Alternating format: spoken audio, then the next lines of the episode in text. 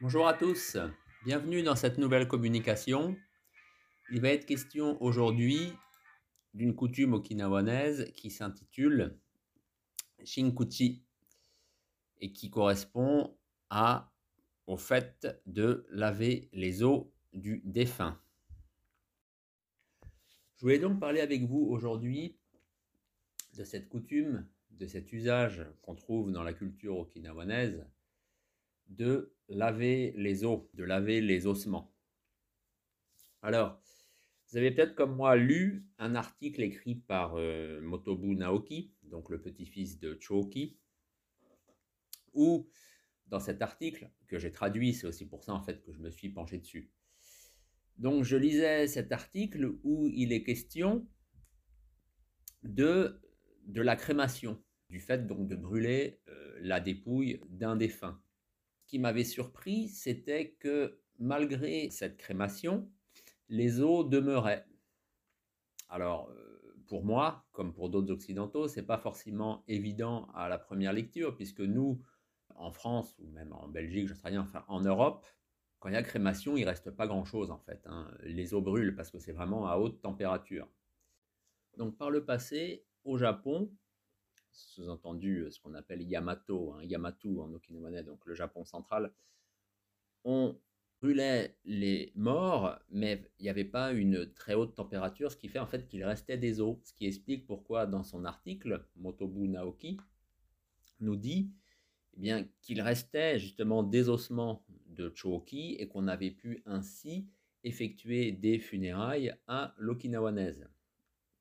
Mais bon, tout ça c'est vrai pour le Japon, hein, c'est un peu une sorte d'introduction que je vous faisais, mais à Okinawa, en fait, il n'y a pas euh, cette tradition de la euh, crémation. Il y a quelque chose qui est beaucoup plus euh, original, on va dire, en tout cas différent justement de cet usage de brûler le corps. Et ça s'appelle justement laver les os, laver les ossements. C'est mon thème d'aujourd'hui qui se dit, si vous lisez des textes écrits par en japonais sur la question. En japonais standard, ça se dit senkotsu. En okinawanais, normalement, si vous parlez vraiment avec des locuteurs okinawanais, ça se dit shinkuchi. Mais c'est exactement les mêmes caractères. Le premier, euh, c'est le caractère de laver. Et le second, euh, c'est le caractère de l'os. Donc littéralement, si on disait ça en japonais, la senkotsu, comme vous le savez peut-être maintenant, c'est du sino-japonais. Si vous le dites en japonais, c'est tout simplement honeo arau, ce qui revient exactement au même que senkotsu et notre okinawanais shinkuchi. Alors, c'était une pratique euh, commune hein, il y a encore, euh, on va dire, euh, moins d'un siècle à Okinawa mais qui a été au fur et à mesure réprimée avec cette notion d'hygiène qui est entrée comme ça dans la société okinawanaise à mesure que les usages occidentaux, il faut le dire, s'imposaient par l'entremise d'abord du Japon central, du Japon de Meiji, on peut dire, puis à l'après-guerre avec l'occupation des États-Unis, qui avait instauré un gouvernement alors bien sûr, euh, une petite parenthèse, ce gouvernement, ce n'était pas des euh, États-Unis hein, qui étaient dans ce gouvernement euh, des ça s'appelait comme ça. Hein. Il y avait des élus, il y avait des personnes qui étaient élues, euh, mais on sait très bien, ces élections, bien sûr, elles n'étaient peut-être pas truquées, mais les candidats étaient des personnes fortement favorables aux États-Unis. Hein. Donc je ferme la parenthèse, donc ce gouvernement était composé d'Okinawanais, mais il roulait bien sûr pour euh, les États-Unis, pour parler un peu familièrement. Donc je vous le disais, au fur et à mesure du XXe siècle, cet usage de laver les ossements a été réprimé, euh, limite combattu, ce qui fait que maintenant, en l'an 2021, on est fin 2021, bah, ça n'existe plus, il faut dire les choses comme elles sont apparemment, le dernier, la dernière euh, fois qu'on a lavé les os euh, d'un défunt, c'était en 1977. Donc 1977, c'était sur l'île principale d'Okinawa, j'aurais dû le préciser. Et il semblerait que si et là, alors bien sûr c'est toujours pareil, c'est plus trop sur l'île d'Okinawa, c'est pas non plus sur les grandes îles que vous avez vraiment au sud, donc je pense à Ishigaki, euh, je pense à Miyako, c'est vraiment sur des petites îles euh, périphériques, on va dire, euh, qui sont dans les marges en fait du monde Ryukyu. Par exemple, on connaît, vous connaissez peut-être la petite île euh, qu'il y a à l'ouest de l'île principale d'Okinawa qui s'appelle Aguni. Ça, c'est une île très intéressante puisqu'il y a beaucoup de choses euh, qui sont encore conservées puisque c'est une île qui est un peu en dehors de tout. Il n'y a quasiment pas euh, de connexion avec l'île principale. Les touristes ne viennent pas, donc il n'y a pas un besoin de modernité, de modernisation. Ça se trouve aussi, ça, sur l'île de Yolong. Alors, l'île de Yolong, fondamentalement, elle n'est pas dans le groupe d'Okinawa, elle est dans le groupe Amami, mais elle est quasiment collée à quelques kilomètres de l'extrême nord de l'île principale d'Okinawa. Donc, c'est toujours pareil, les choses administratives et les choses culturelles ne sont pas forcément semblables.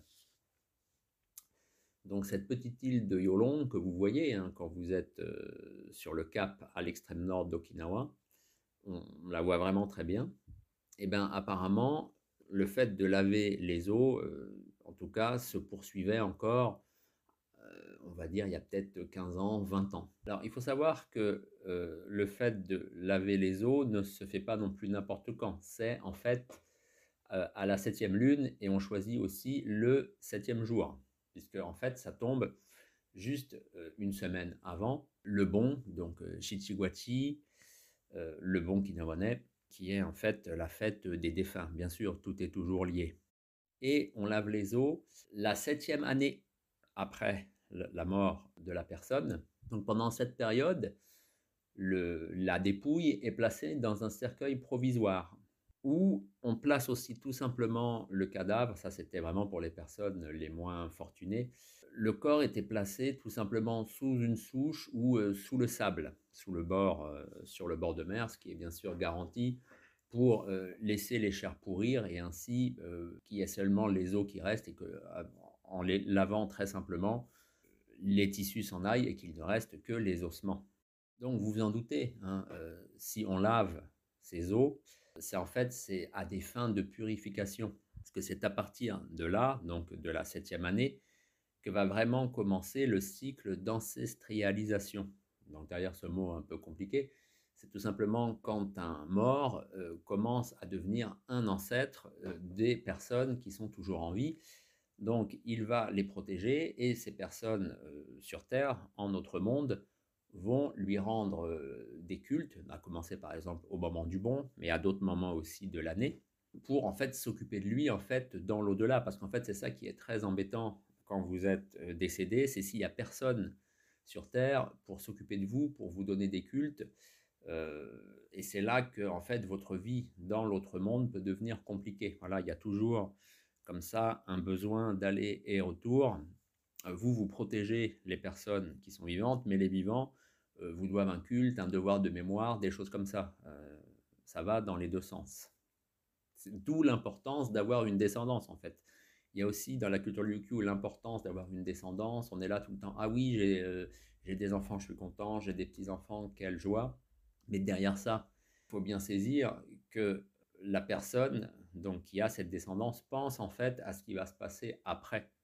Et qu'une fois qu'elle sera morte, l'une des choses les plus euh, gênantes, euh, néfastes, euh, bah, c'est de ne pas avoir deux personnes qui restent sur Terre pour justement rendre ces cultes et faire en sorte que la vie dans l'autre monde se déroule bien. Donc, par le passé, euh, et encore, donc peut-être il y a encore euh, quelques années, mais en tout cas, on va dire euh, au début du XXe siècle encore, c'était les hommes donc qui s'occupaient du cercueil, donc qui sortaient le cadavre du cercueil, et avant cela, c'était les femmes, elles, qui ouvraient ce cercueil provisoire. Et donc une fois qu'on sortait la dépouille, là, on commençait à laver les os. Donc une fois que les os étaient bien lavés, hein, euh, Ça dépendait des, euh, des conditions, mais voilà, vu l'humidité qu'il y a à Okinawa, vraiment, ça pourrit très très très facilement. C'était très facile de retirer les chairs, les tissus, et on se retrouvait avec euh, eh bien, des beaux fémurs, euh, des beaux cubitus, un beau crâne, et on plaçait tout ça euh, dans une jarre euh, funéraire qu'on déposait ensuite dans la tombe, ces, grandes tombes que vous connaissez qui sont en forme de carapace de tortue. Une fois que ceci était fait, eh bien, comme à chaque fois hein, dans la culture okinawanaise, on fait des rites, on fait comme ça ces choses très solennelles, très importantes, mais après il y a un aspect festif donc, euh, les membres de la famille se retrouvaient, il y avait aussi des invités. Et là, eh bien, euh, bien sûr, on festoyait. Mais ça, c'était les hommes, hein, bien sûr. Et quand on dit festoyer, c'était surtout qu'ils buvaient. Hein. Et par contre, les femmes, elles restent à l'écart et euh, faisaient le service. Alors, oui, bien sûr, hein, on va encore dire que c'est une culture machiste, mais les choses étaient comme ça. Alors, le fait de laver ces ossements, ça a disparu, hein, on peut dire ça comme ça, parce que euh, on mettait en avant des problèmes liés à l'hygiène. Est-ce que c'est vraiment vrai? C'est pas à moi de le dire. Mais quand vous parlez avec des anciens, présentement, il y en a beaucoup, hein, donc euh, des personnes qui ont quasiment 100 ans, on peut dire, donc qui sont nées, euh, vous voyez, même encore moi quand j'étais à Okinawa en 2005, 2006, eh ben, c'était des gens nés en 1905. Donc en fait, c'était quelque chose qui était courant encore, même si c'était, ça commençait à être un peu combattu, à être un peu réprimé. On voulait mettre ça sous le tapis pour cacher en fait ces traces d'archaïsme, et puisqu'il fallait s'ouvrir à la modernité, à la civilisation apportée par l'Occident.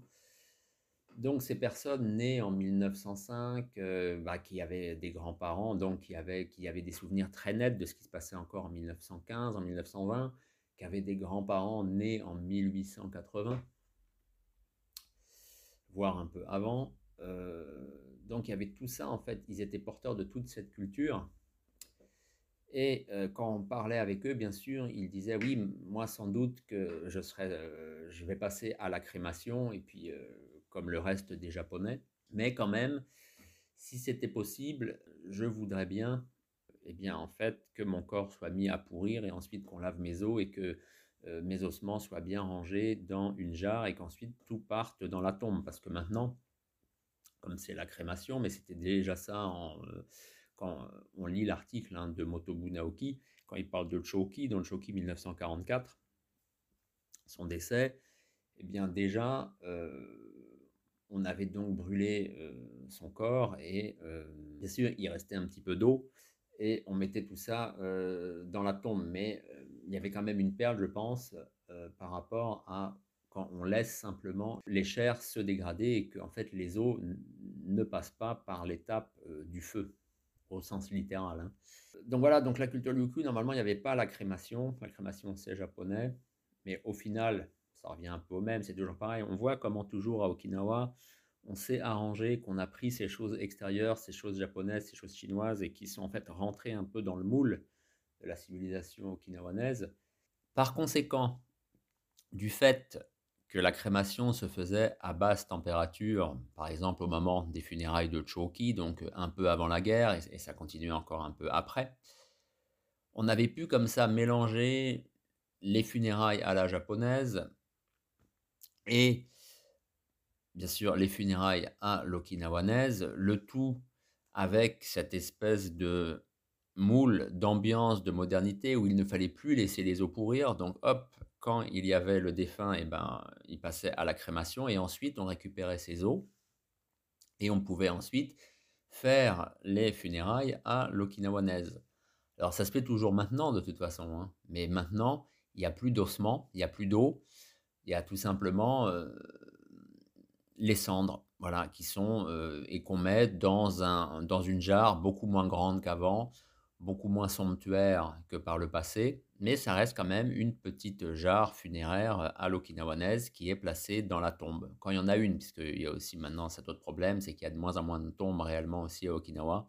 Enfin, de moins en moins, j'exagère un peu, mais ça commence un peu à baisser déjà parce que ça coûte cher.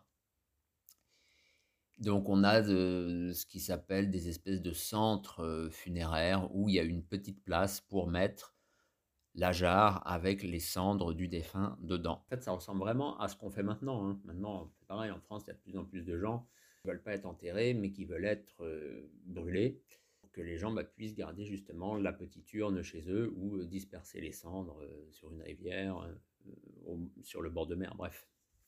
Donc ces anciens, encore, pour finir cette partie les concernant, oui, souhaiteraient quand même être toujours porteurs de cette marque forte de la culture okinawanaise, puisque ce n'est pas quelque chose qui existait hein, dans la culture, on va dire, japonaise centrale.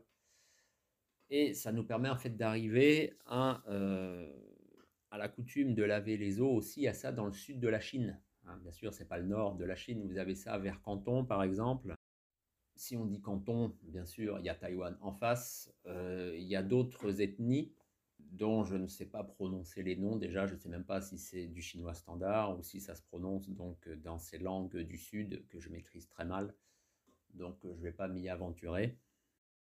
Mais en tout cas, c'est des choses qu'on trouve dans le sud de la Chine et bien sûr ensuite euh, dans le monde du Pacifique. Euh, voilà, ce qui nous montre en fait que toute cette zone peut être un peu liée. Je ne serais pas étonné que ça se trouvait aussi, je ne sais pas si ça existe maintenant encore ou euh, il y a quelques siècles, mais en tout cas avant, ça devait sans doute exister aux Philippines aussi. Voilà, il y a beaucoup de choses comme ça, il y a toute cette ère culturelle, hein, ce monde un peu de la mer va de Taïwan, on pourrait même dire donc de Canton, et qui descend comme ça en passant par les Philippines, et puis qui arrive dans euh, tout simplement la Micronésie, et après on arrive et eh ben, aussi en Mélanésie. De mémoire, je crois aussi qu'on brûle les ossements euh, dans certaines ethnies africaines, euh, même dans certaines îles de l'océan Indien. Après, de l'autre côté, ça se trouve aussi dans certaines, euh, enfin ça se trouvait, je ne sais pas s'ils le font encore maintenant, c'est toujours pareil, dans certaines tribus euh, nord-américaines par exemple aussi. Voilà, euh, c'est vraiment quelque chose qui est commun à la nature humaine. L'homme vraiment brûle, enfin brûle, pardon, lave les os de, de, ses morts. Et à chaque fois, bien sûr, c'est, vous voyez, en plusieurs étapes. Hein. D'abord, on laisse les chairs se décomposer pour pouvoir donc il y a une sorte de cercueil provisoire, euh, d'enterrement, de funérailles provisoires. D'ailleurs, j'aurais dû vous le dire, mais euh, aux îles Amami, euh, on parle de kaiso. Alors, kaiso, justement, c'est renouveler les funérailles. Ça veut bien dire ce que ça veut dire. Ça veut dire que, en fait, ça se répète, puisque la personne est enterrée une fois, on va dire, même, même, si elle n'est pas enterrée, elle est mise dans un cercueil, qui est plus ou moins enterré aussi, c'est vrai. Et puis on sort ce cercueil et là on fait vraiment les vraies funérailles, on lave les os et on place ça dans la jarre funéraire qui est vraiment ensuite mise dans la tombe. Donc il y a un cycle comme ça qui s'opère sur plusieurs années. Hein. je vous ai dit, c'est long. Euh, voilà, mais c'est comme ça, euh, c'est ce qui se voit aussi dans la culture okinawanaise, mais c'est pareil, vous avez ça aussi dans la culture chinoise. C'est vraiment le cycle sexagésimal très important. Pour finir, retenons que le fait de laver les os Shinkuchi en okinawanais est une coutume qui n'existe plus à proprement parler de nos jours, mais qui reste quand même en profondeur dans le fonctionnement, on va dire, culturel et social de ces îles, et qui témoigne bien de leur différence avec la culture japonaise telle qu'on la connaît, et davantage les similitudes, donc les îles Ryukyu, Kokinawa, peuvent entretenir avec le sud de la Chine et avec ce qui descend ensuite le monde du Pacifique, donc ce qui s'appelle le monde austronésien. J'espère que cette communication vous a plu. J'en ferai encore une autre avant la fin de l'année mais portez-vous bien durant ce mois de décembre et je vous dis à très bientôt. Et pour découvrir les arts martiaux kinawanais, je vous recommande mon livre Karaté Kobudo à la source, les arts martiaux kinawanais maintenant. Je peux aussi vous recommander Tête à tête en mer de Chine, qui lui est un recueil d'entretien avec les maîtres et experts okinawanais contemporains. Si vous êtes plus intéressé par euh, les textes, on va dire, fondateurs euh, du karaté, là, il y a deux livres de Motobucho Oki que j'ai traduits. Le premier qui s'intitule Le karaté jutsu boxe d'Okinawa et le second qui s'intitule tout simplement Mon karaté jutsu. Et pour ceux qui s'intéressent plus aux arts scéniques euh, et les danses en particulier, j'ai édité Passé et présent des arts du spectacle okinawanais. Et là, je viens de sortir Danse et combat à Okinawa. Voilà, tous ces livres, vous pouvez les trouver sur Amazon. Ils sont également disponibles sur mon site jcjuster.jimdofree.com et éventuellement, vous pouvez aussi me contacter via Facebook. Donc, on me trouve donc pareil sous mon nom JC Juster sur Facebook. Vous pouvez me contacter et je pourrai vous en envoyer des exemplaires dédicacés si vous le souhaitez.